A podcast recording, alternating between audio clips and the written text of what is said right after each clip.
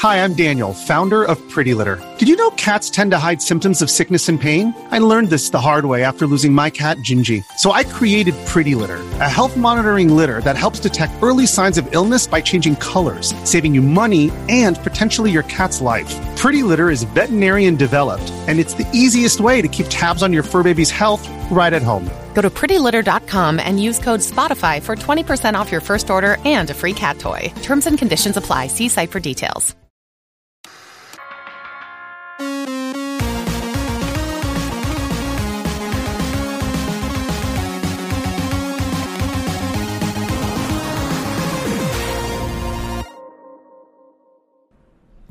Hey guys, welcome to this week's podcast.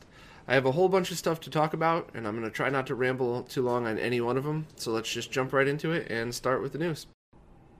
Now, as you'd imagine, I'm going to start with the Nintendo Switch announcement, but I'm not going to go through all the details or give my opinion. There's a million really great people on YouTube that already do that, so I'm just going to stick to the basic facts um, for all the people that just haven't really been paying attention.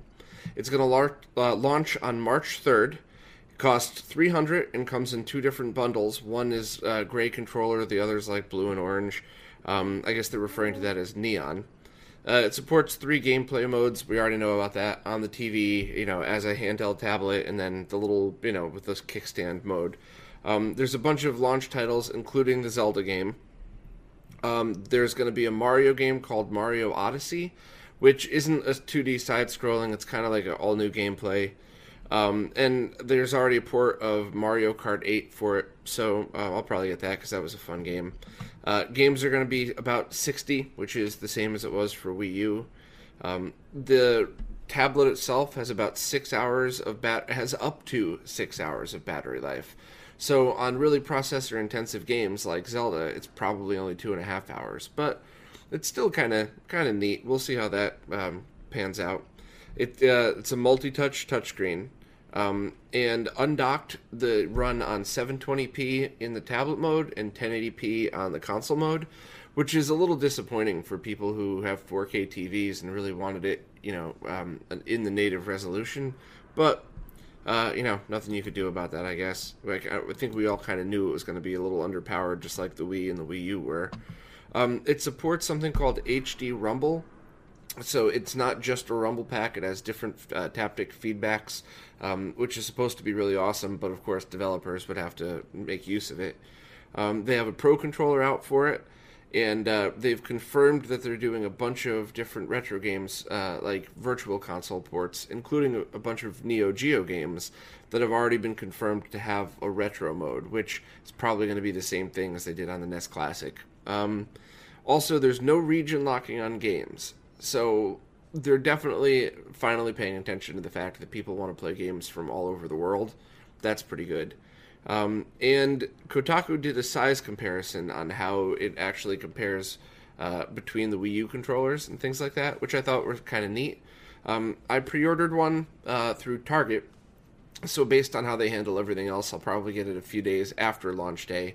Um, I tried to get, there was a few different uh, editions of Zelda and although I'm not much of a collector, I only buy all the stuff that I would use or, or I think I might someday use. But this is one of the few things I really wanted to collect. It's, it's like a Zelda, um, the sword statue and everything, and they called it the Masters Edition, but that sold out immediately. Um, but other than that, I mean, it looks pretty promising. Um, and they do have like a, a subscription service like Sony uh, always did. And people have been complaining about it, but just kind of reading through it, it looks neat and some of the wording, I didn't know if I interpreted it correctly, but it seems like you'd be able to play two player uh, virtual console games over the internet through those. Now, I might have just read it wrong, but I don't know if they'd confirmed yes or no either way. So that's the full Switch rundown. Um, if you want any more details, I have uh, links to everything I talked about in the description. Um, there's just a stack of, of info on it, and I kind of read through as much as I could and took the links that I, I felt had the best info in it. Maybe there's one place that has all of them even better, but uh, I'm I'm excited for it. I hope uh, you know. I hope it doesn't suck. I might have a small update on the Framemeister. Old Games Guy sent me a link to an article from December um, that was in Japanese that talked about the Framemeister being discontinued. But in this article, it also mentioned that there's no development plan for successors, um, and that stakeholders also said it might be the last XRGB. So um, I did use Google Translate to read it, so maybe any of my Japanese-speaking friends could take a look at it for me. Um, but it could just be that they're not going to call it the Framemeister. The translation said there's no development plan for successor aircraft at the moment, so there's obviously a translation thing going on. But um, I really hope they, they don't discontinue all upscalers because there was a ton of room for improvement in the Framemeister. But I mean, I'm not going to worry too much because the OSSC is pretty awesome, and I'm sure that if there isn't a next Framemeister, that Mark would probably um, just step up and maybe make the next version of that uh, to really take its place. So I'm not as worried as you probably think I should be, but um, uh, you know, it was a great product, and I hope they make another one. But if they don't, in my opinion, it's not the end of the world yet. It looks like the Atari 5200 RGB kit is about ready for release. Simius listed the price as $55, um, and he said he has a full list of everybody that has expressed interest, and that we should check the list and uh, make sure the quantity is correct, um, make sure you still want one, and that he'll be contacting people directly through PM. So the link to the Atari Age forum is in the description, uh, as well as the list of the people that he um, that have asked to uh, to purchase one. So if you're interested, definitely post in that forum uh, as soon as possible and check the list to make sure that you're already on it. And if anybody has an extra Atari 5200 they want to sell me, let me know because uh, I need to get one before I install this board. But I'm excited. Yet, yet another thing I never thought I would uh, get to do, and now it's 5200 with an RGB kit. It looks like the G Comp Switch is almost ready for pre-orders. So that's the component and composite video switch, the 4 to 1 switch from Super G, the developer of the G SCART switch. So it, uh, I've been testing one for a while. It looks pretty much exactly as you would expect, and it's the same design as the G SCART switch, and it works perfect. I didn't find any hiccups in it at all. Um, and I'll actually have a full review on that by the end of the week, probably up on YouTube. But um, it's uh, so far so good, and he had a few prototypes that he sold to members of the forum that he's been posting in just to do some last minute testing. And if everything goes as planned, he should have pre orders open for that fairly soon. And it's going to be $90 plus shipping. So, another very cool product from Super G, and uh, I'll have that video up by the end of the week. And a bit more news from Super G the G SCART Switch Lite is uh, hitting prototype phase now, um, and we should start testing fairly soon. And as soon as it gets ready for production, I'll let everybody know. But it's basically just a stripped down, cheaper version of the G SCART Switch. And also, the main G SCART Switch is back open for pre order. So every time this happens, people tend to get pissed, and I don't really understand why, because he's actually kept to his word the whole time. But just to reiterate again, he opens it up for pre order everybody just you know keeps i think he keeps it open for a few weeks whoever wants one pays him through paypal and then once it reaches a certain number he'll cut it off send the order in get the switches back ship them and then start again um, for some reason people get really pissed when they miss it but he has the pre-orders open for weeks. So um, I, guess I'll tweet about it uh, and hit up on Facebook too, and I'll mention it in all the roundups just for people that uh, that need a reminder. But if you want one, now's the time to pick one up because it's usually a few months between batches. Uh, and it's you know it's the same no revision difference it's that same reliable switch that i've been using for a while now so if you need one now it's definitely the time DB Electronics has just gotten more stock of his FM power base converter. So that is the converter that allows you to play Master System games on a Genesis with FM sound. And he also has his 240p carts in stock. So those are uh, actual real Genesis cartridges with the 240p test suite on it. So if you were waiting on either of those, definitely pick them up now. Also from DB Electronics, he has a universal cartridge dumper that he's been working on that basically allows you to dump the ROM of pretty much any cartridge you put in this device. So if anybody's interested, um, I'll post the link, and I think he's got. Um, uh, I don't know if he's trying to open source it fully, uh, or if he just wants to share the project with anybody that's interested. But um, the link's in the description. Next, it looks like the Bliss box is now going to support the Raspberry Pi and all of the different emulation systems on it. So I had the creator of the Blissbox on as actually one of my first interviews, and we talked a lot about that. And there were a few workarounds to, to get it working on Linux and through the Raspberry Pi. But now he's got just a firmware update for it that supposedly allows it to be completely compatible. Um, I actually have somebody borrowing mine now, so I haven't had a chance to test it, but that is really cool. That way you could just use some of those um, very easy to install emulation systems on it, plug it in, and use the original controllers. But it also means you could use stuff like the uh, I love the the Genesis six button fighting stick. I think a lot of people said they didn't think it was that good. Maybe it's nostalgia, but I always liked it. I thought it was really comfortable, um, and a couple other you know things I would use with arcade games. So um, as soon as I get it back, I'll definitely put it through its paces and and really test it. Um, and maybe I'll even just do a full video on it as well. But uh, anybody that has a Bliss box, definitely update the firmware and give it a try. There's a bunch of news from the team behind the Shovel Knight game. First of all, it'll be available on the Nintendo Switch, which is good that they're now supporting the newer platforms that are coming in. And also, the game is being renamed and kind of split up. So, if you've played the game before, it started out as a pretty cool side scroller callback to the retro stuff. So, I guess to me, it reminded me very much of DuckTales in a good way. Um, but then they released an expansion pack for it, which kind of added a, a, different character and a different way to play it. And I think there's going to be another character added to it. So rather than just having expansion packs, they renamed it um, Shovel Knight Treasure Trove. And the original game is going to be Shovel Knight Shovel of Hope. So I don't think the original game has really changed that much, but at least the naming is going to make it easier. But I'm a big fan of those games, uh, and I really I, I, would buy it again on the Switch just uh, just to support the team behind it because it's not too expensive of a game anyway. But great news that they're still working on it, and I can't wait to play through it again. Also, Wonder Boy: The Dragon's Trap has just been confirmed that it'll be released on the Switch as well. Um, and that is the HD remake of that original Wonder Boy game. So it's really cool that these guys are all supporting the newer platform, and it's making me very happy that I bought a Switch because now at least there's a few games I'll play on it. Some people found code hidden in the NES Classic, just a fun little message from the developers. Uh, and it says um, it's in reference to Hanafuda, which is the original playing cards that Nintendo used to make before they were actually um, a, a, like an, a hardware game maker. Uh, and it says, and I know I'm going to kill the pronunciation. Sorry to my Japanese friends. This is the Hanafuda captain speaking. Launching emulation in 321.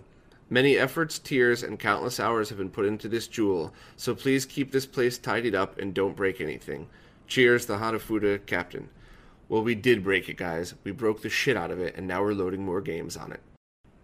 Someone just posted a very cool guide for taking a Genesis controller and making it wireless. So the uh, guide's up there for anybody that wants to try it. It's a little bit complicated, but it looks like a lot of fun. So if you're into uh, just weird projects and want to kill some time, this definitely looks like something worth doing. It looks like Apple just increased the size limit of Apple TV apps to 4 gigabytes. I didn't realize it, but it previously was capped at 200 megabytes, which is a bit ridiculous for most modern games.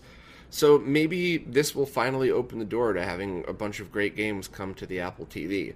Because while I wouldn't consider it a gaming platform, I already have one and I already use it. So if somebody put some good games on it, why wouldn't I buy them on there? So, uh, you know, hopefully we'll see better ports come to it, and that way, for people that don't necessarily want to buy a modern console but still want to play some newer games, now we have a, an easy way to incorporate that into a device most of us probably would own at some point anyway. My buddy Christian sent me links to a French forum that has different Raspberry Pi boards available. So they're kind of similar to the ones from Arcade Forge, but they're more expensive and offer more features, which you know that's fine. Uh, i love options. So most people might just want the cheaper one from arcade forge. Some people might want these with um, uh, with all the extra options. At the time of filming this the forum actually went down. So i have the pictures up for people that want to see it but uh, hopefully they'll get the forum fixed. And i think they've been shipping for a while too. Um, and they allow you to do things like add in uh, a neo geo controller or a regular genesis style controller uh, it's very cool. So I, am starting to get really excited about Raspberry Pi gaming.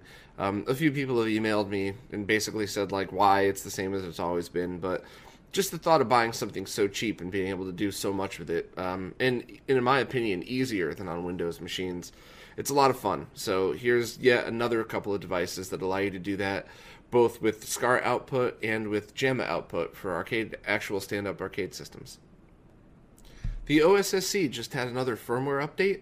This one allows for different profiles. So you could actually set things the way you like it for one console and save it as profile 1 and then different consoles really react differently to it. I know for me when I used my uh, Genesis console through it, I'd have to turn up the low pass filter. For Super Nintendo, I'd like certain things different ways as well.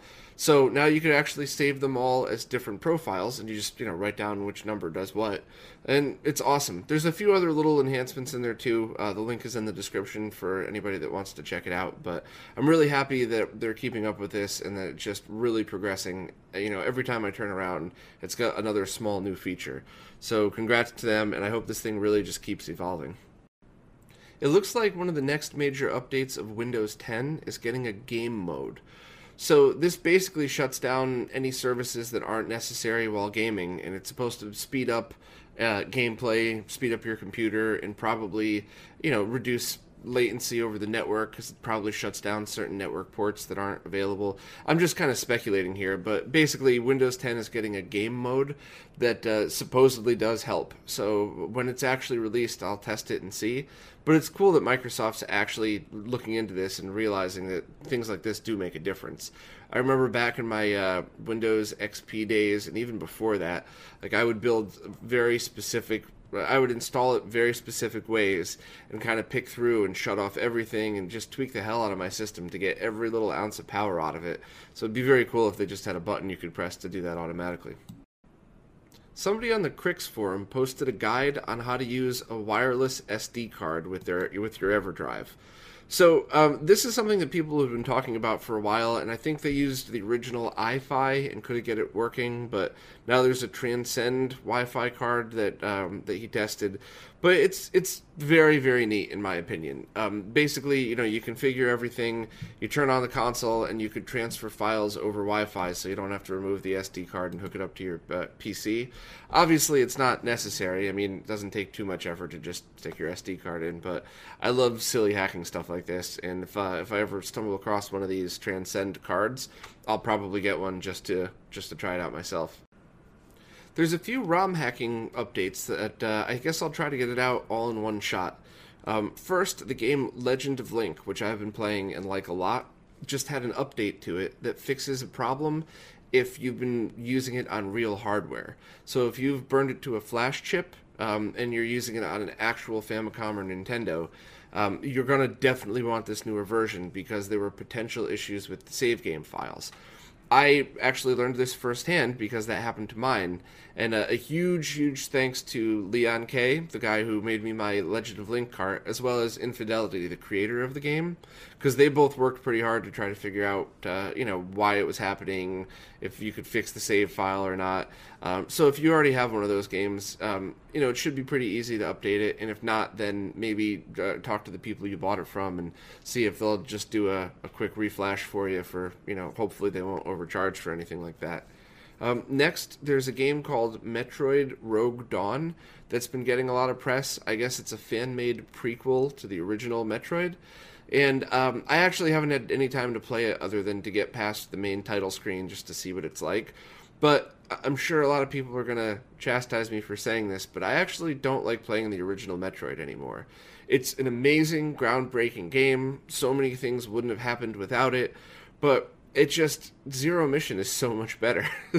So uh, i hope to eventually give this one a try and see what i think of it. There's been a few other original metroid rom hacks that i didn't really get into that much but this one's been getting a lot of press and i hope it's as awesome as people say it is. Uh, next a bunch of guys made a fan sequel to alex kidd for the master system. So it's you know it's not an official sequel but they basically redid the whole original game with all new levels and stuff and made it theirs um, and that looks pretty cool. I, I, would like to try that as well. Hopefully, when I get my SMS back from Voltar. Right, Voltar? uh, if that ever happens, um, I will be trying that out. Um, and also, uh, something new and different and weird, and I, I, love the concept. But somebody took Gunstar Hero for Game Gear, and they did the Game Gear to SMS patching to it. But one of the things they tried to do is in order to get the full color palette, they used the Sega 3D glasses to kind of blend two colors together. So if you put on the 3D glasses, um, I don't think you get a 3D effect, but when the LCD shutter blends the two colors together, you should actually be able to see more colors than the SMS can actually output, which is, I would have never thought of that. I love crazy, weird things like this. So uh, you know, really great idea to the person that did it. And uh, I think that's pretty much it for software ROM patch updates. The Neo SD team just posted an update to their ROM cart status. It looks like the MVS PCB boards were produced and on their way, um, which is about a month delay. Uh, and it looks like the AES PCBs should be done by the end of the month. So it looks like the total ship dates might be a few weeks to a month later than they had originally anticipated, but supposedly it's still um, otherwise on track. So I still have my AES pre-ordered, so I'm sure people will get the MVS versions before I get mine. But I'm definitely looking forward to seeing what it's like, and I will do a full review as soon as it arrives. The creator of the upcoming Jaguar and Neo Geo Pocket Color flashcards just posted a video on YouTube showing the NGP one in action. Um, it's still a prototype and it's not nearing completion, but he said it is easier than the Jaguar one, so it's not too far off it was a pretty cool video. And he went in and kind of showed um, what he's been working on and gave some updates on both. So if you're interested in either project, uh, definitely check it out. And also, his Lynx flashcard is still available for pre-order. He just has that ongoing pre-order list on Atari Age, so anybody that's interested can still get them from that same location. Well, that's it for the news, but there's one kind of fun thing that I would like to show everybody. I was hanging out with cousin Scott and Kenji, the guy that does the opening and closing of the podcast, uh, and my buddy Xavier. And Xavier goes, Hey, did you guys see they figured out how to kill Big Boo in Mario World? And all of us kind of went, What? And he showed it to us. You guys gotta check it out. And for people who are listening and not watching, it's only a second, so don't worry.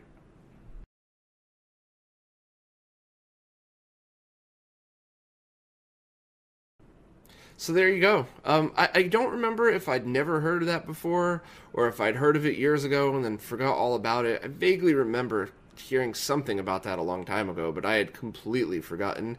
And I'd even uh, recently, in the past few years, played through all of Super Mario World. So, and I definitely didn't remember it for that. I wish I did. So, just a fun, neat tip for any fans of this SNES Mario game. Now on to the Q and A's a bunch of people actually posted to let me know that that SMS, Game Gear, and Mark III adapter was not actually made by Hyperkin. It's made by Cybergadget, the guys who made the Retro Freak. So, uh, and it's already available. So I'll leave a link to that for anybody that needs it. Um, it's expensive. It's like sixty, uh, or sixty or seventy dollars. So I'm not really sure how much people would actually use that, but at least, you know, if I ever stumble across one cheap, I'll get it just to have. It seems like it might come in handy at some point. Next, Akaris posted in regards to that SCART cable that I had bought off of Amazon and was talking about last week. He said KabelDirekt is a German company and they're known for high quality cables. Uh, and also, if you don't use Amazon or want to pay with PayPal, you could find the same cable in 6 and 10 foot versions from various resellers on eBay. So that's good to know. Thanks.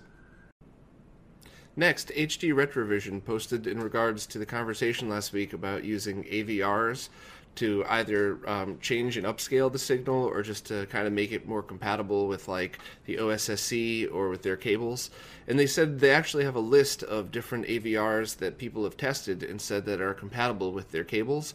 So that would be 240p component video signal. So I, still would really like to get into testing more of these things. Um, I just don't really have access to them. But if you have one and you have the ability to do a lag test and follow the HD Retrovision test for it, um, it would be great if maybe you just email them and I'll have them add lag to their spreadsheet. Um, and that way we kind of have one place where we know that uh, we could check and get one if we need to. Next, Beef Curtain 69. Really, dude? Uh, he said, I know there's a lot of compatibles 64 gig SD cards, but are there any specific ones that people say are the best to use? Um, I can only vouch for the one that I use. Um, I bought a couple now because uh, a few of my friends needed them for theirs. Uh, and they're expensive, but they're really fast. So I don't think it would make that much of a difference actually on the SD2SNES, but it's certainly faster copying the stuff to it. Uh, but I'll have a link in the description for anybody that wants to buy one. Next, Marak Steele asked if I've done an input lag tests on uh, Raspberry Pi emulation. And no, not yet, but that's actually something I really want to try as well. Um, Brian from RetroUSB actually taught me how to make a controller mod that the light lights up every time a button's pressed. So uh, I want to not only do I want to test Raspberry Pi versus Windows, but I also want to test the different ways to do it on the Pi. And I'm going to concentrate on MAME and Final Burn Alpha, and I might do like a Super Nintendo one as well. But um, it's just um, my emulation's really concentrating on arcade stuff because it's the one thing that it's just impossible to be able to collect all of those different arcade boards. I mean, you need a warehouse and a million bucks. So to me, that's by far the most important is getting arcade emulation correct. Also, my friend Kenji uh, recommended the Casio Exilim. Uh, for doing this because he said although it's really low resolution, some of their point and shoot cameras could actually do a thousand frames a second, and that's perfect. That's exactly what I need. Um, he said one model, the EX ZR400, uh, worked for him. Um, but I'm gonna. I think that was Japan only, so I'm gonna see if there's any U.S. based ones that are maybe a little cheaper. But that one sells for like 130. So if I could actually use that as a thousand frame per second slow mo camera, I mean that would be the perfect way to do all these tests. So I'll keep everybody updated. And lastly, Old Games Guy said that the DOS based FAT32 utility um, that I've been using for 64 gig SD cards, he can confirm that it actually works on much larger than just 64 cards, and the people that have been using the Saturn um, SD readers or even the one for the Dreamcast have been running up to 256 gigs on those. So that's a great tip. Thanks for letting us know. Um, also, Corey from My Life in Gaming has sent a GUI version of that. Um, no, I mean, yeah, it's the other one's a DOS version, but you only have to type one line. But I, I haven't had a chance to test it yet. But if I do, I'll update the guide with that as well. Because I mean, if it's point and click, it is technically easier. But um, thanks to both of you guys for that. Well, that's it for this week. Once again, no interview. Sorry about that. Um, maybe now's the time to finally split up the weekly roundup in the interviews. Uh, to be honest, I really liked having them combined. Uh, I don't know why, I just did. Um, and the last time I asked what people thought about it, it was pretty much 50 50. The people that wanted them together and wanted it separate. So I'm not really sure. Maybe I just, you know, a, a, short guest, like the few times I've had Scott pop in and give us feedback on stuff. You know, I wouldn't call that an interview, but, you know, maybe I'll keep that for the weeklies and for the, the actual sit down, talk about products, talk about stuff. Maybe I'll do that on the 1st and 15th of the month. I don't really know. Um, but as always, I just I want to do what you guys want to hear. So uh, if you post in the comments, let me know. Um, maybe now's the time to change it. Maybe I'd rather just keep it the same. But uh, either way, as always, thanks for watching, um, and I will see you guys next week.